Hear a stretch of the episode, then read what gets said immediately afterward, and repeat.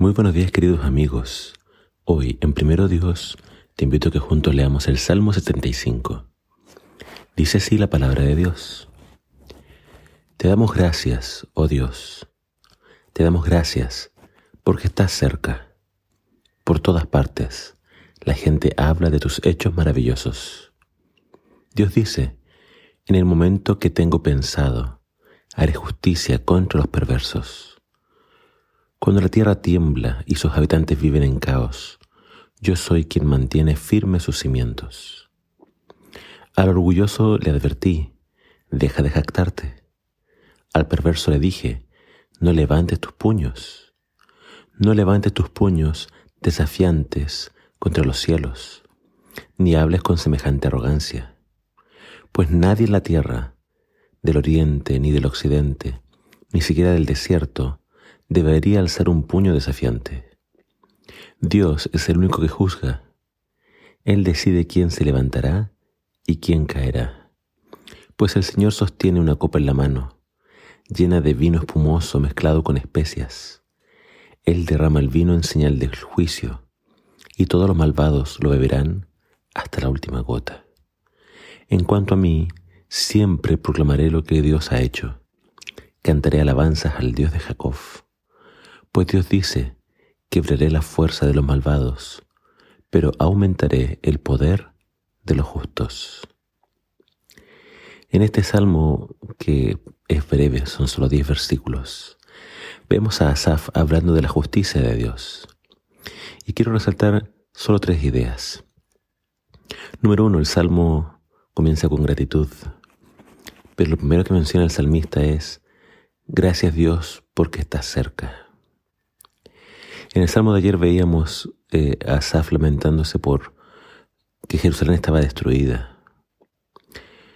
Y cuando pensamos en ese evento, eh, el profeta Ezequiel hablaba de cómo él veía la gloria de Dios dejando Jerusalén.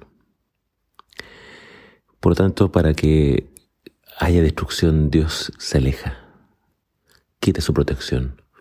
Pero acá el salmista habla de un Dios cercano, a veces las dificultades, o como, como este salmo habla de la jactancia, los orgullosos, los malvados, los violentos, a veces cuando vemos tanta violencia, tanta maldad, la pregunta que siempre nos hacemos, bueno, ¿y dónde está Dios? Pero acá este salmo responde, Dios está cerca. Aunque a veces pasan cosas terribles, Dios no ha abandonado este mundo y no ha abandonado la humanidad. Dios sigue llamando a la gente al arrepentimiento, de esto habla el Salmo. Él le advierte a los eh, orgullosos que dejen de jactarse. Acá el Salmo nos asegura que Dios va a hacer justicia. Quizás cuando ellos menos lo esperen, cuando menos lo piensan, Dios va a hacer justicia. Eh, habla de esta copa, que después Apocalipsis la menciona como la copa de la ira. Dios va a derramar su juicio sobre este mundo, Dios va a derramar su copa de la ira y todos los malvados han de beber de esa copa. Por tanto, acá también se nos habla de esta característica de Dios. Él pone y quita reyes. Él puede levantar a las personas y también las puede hacer caer. Entonces, especialmente en este mundo que ahora está en guerra y que vemos tanta violencia, la gente hace sus planes eh, de guerra, de destrucción, pero Dios a cada uno le va a dar su merecido. Y algunos Él va a levantar, pero a otros Dios los va a abatir. Por eso me quiero, quiero dejar delante de ti esta promesa. Al final dice, Dios quebrará la fuerza de los malvados y aumentará el poder de los justos.